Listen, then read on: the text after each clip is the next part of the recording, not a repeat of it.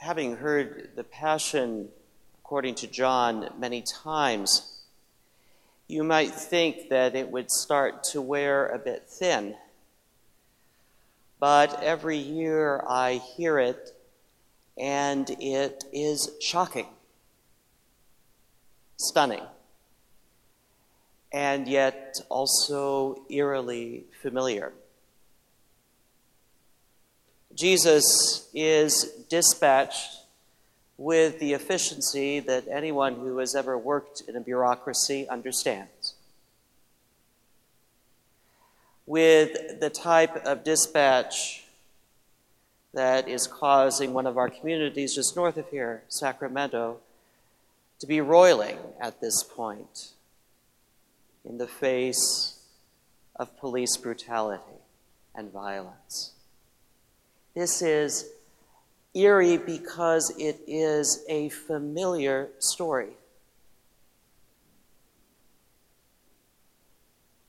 As someone has said, we are Christians, but we are Christians called to live in a Good Friday world.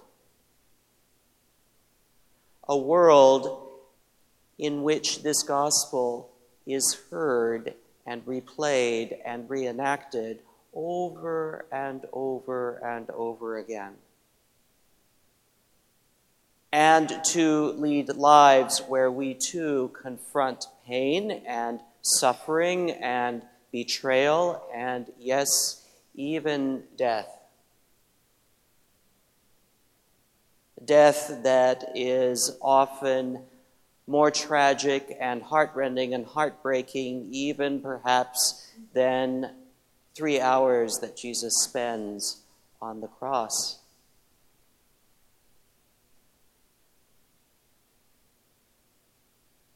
It was for this reason that the Apostle Paul, who penned some of the earliest texts in Christian scripture, wrote that the cross to his brother and sister Jews in the first century is a scandal, a stumbling block. Likewise, to his contemporary Gentile brothers and sisters, it is foolishness. It makes no sense from the Jewish perspective to have a dead Messiah. And at least if you pick up the Platonic thread of Greek wisdom and philosophy, it makes no sense from the Greek perspective to have a dead God. Who wants that? Who needs that?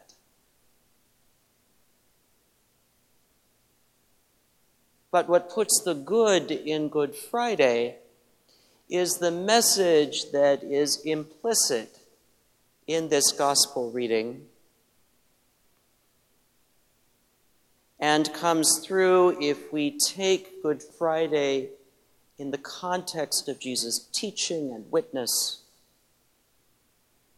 and in the witness of all who have taken up his name across the ages. And that is that if we sit very long in our own suffering, or if we sit very long in the face of death, to have a God that has entered into that is profoundly and strangely comforting.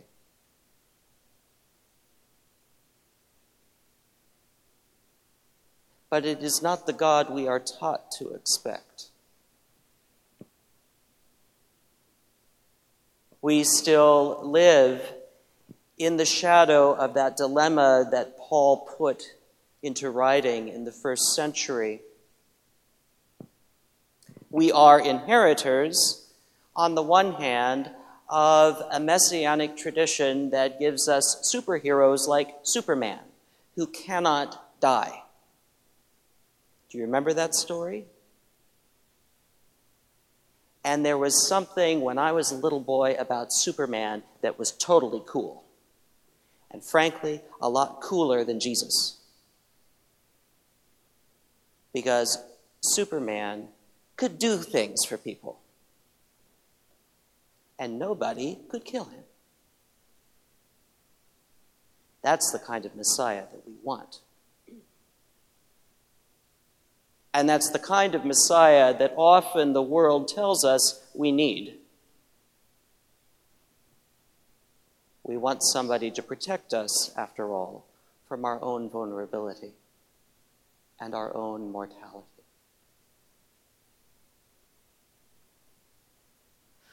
We also, though, have the Greek conundrum very much with us because we are inheritors of Greek philosophy and wisdom came down through us through the Romans and was passed on even through the church in many ways. And so we have that God who is above all things and judge of all things, inassailable, inaccessible. We even have hymns that tell us that. A light that we cannot even look a God so far out of our reach that we can only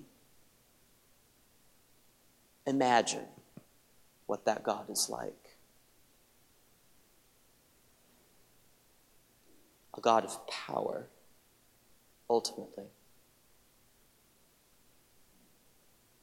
A scary God so scary that the church has given that God the name Almighty, Holy One. And our Greek brains hear that as beyond us, beyond human experience, and therefore aloof when we are in those dark places of the soul.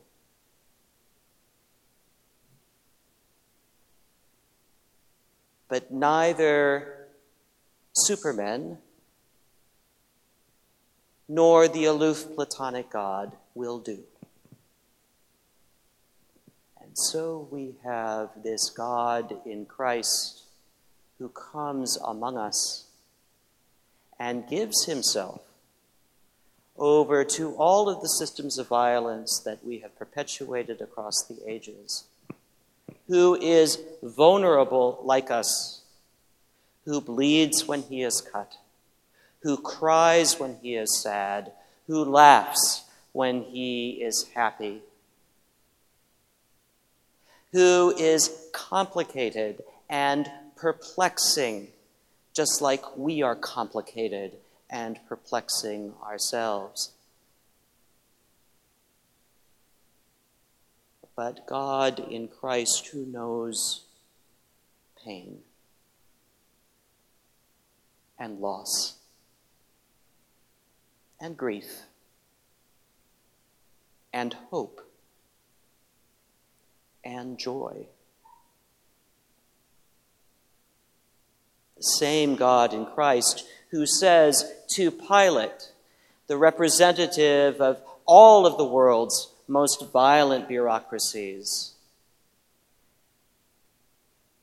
The archetypal bean counter, if you will, who knows how the rules are supposed to work and is empowered to make the cold and difficult decisions that no one else is willing to make.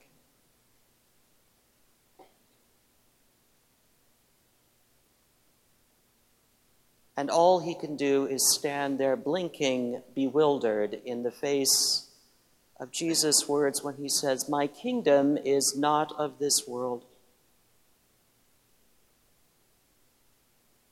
Because it isn't.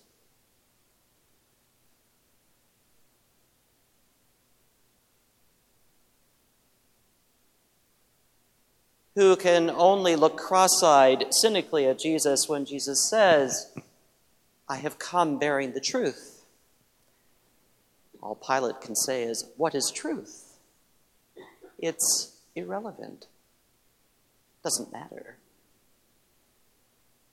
not in the world of power, not in the world enthralled with violence. Our calling on Good Friday is to see this God who is not of this world and yet is here among us, as John tells us, as close to us as we are to one another, even within one another, found in the bread and wine shared, found in hospital rooms and on street corners and sleeping amongst those who are suffering homelessness. In the family of those who have lost sons and daughters to outrageous violence. In the lonely rooms and places of our lives. And in our hearts, where we dare not even look.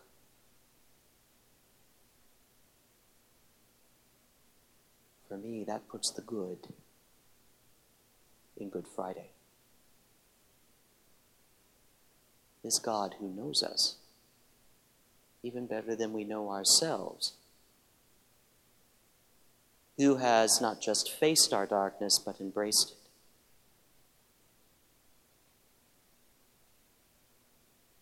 Who, even in the face of death, utters words of truth and hope. So that on the cross dies not just our God in Jesus, but all the powers of this world. Good Friday leaves us with an odd sense that something has been broken.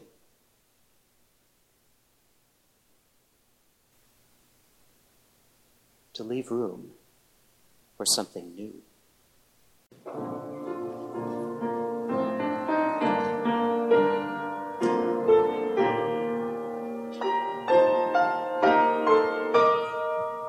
Thank you for listening to this sermon podcast from the Episcopal Church of Our Savior, Mill Valley, California.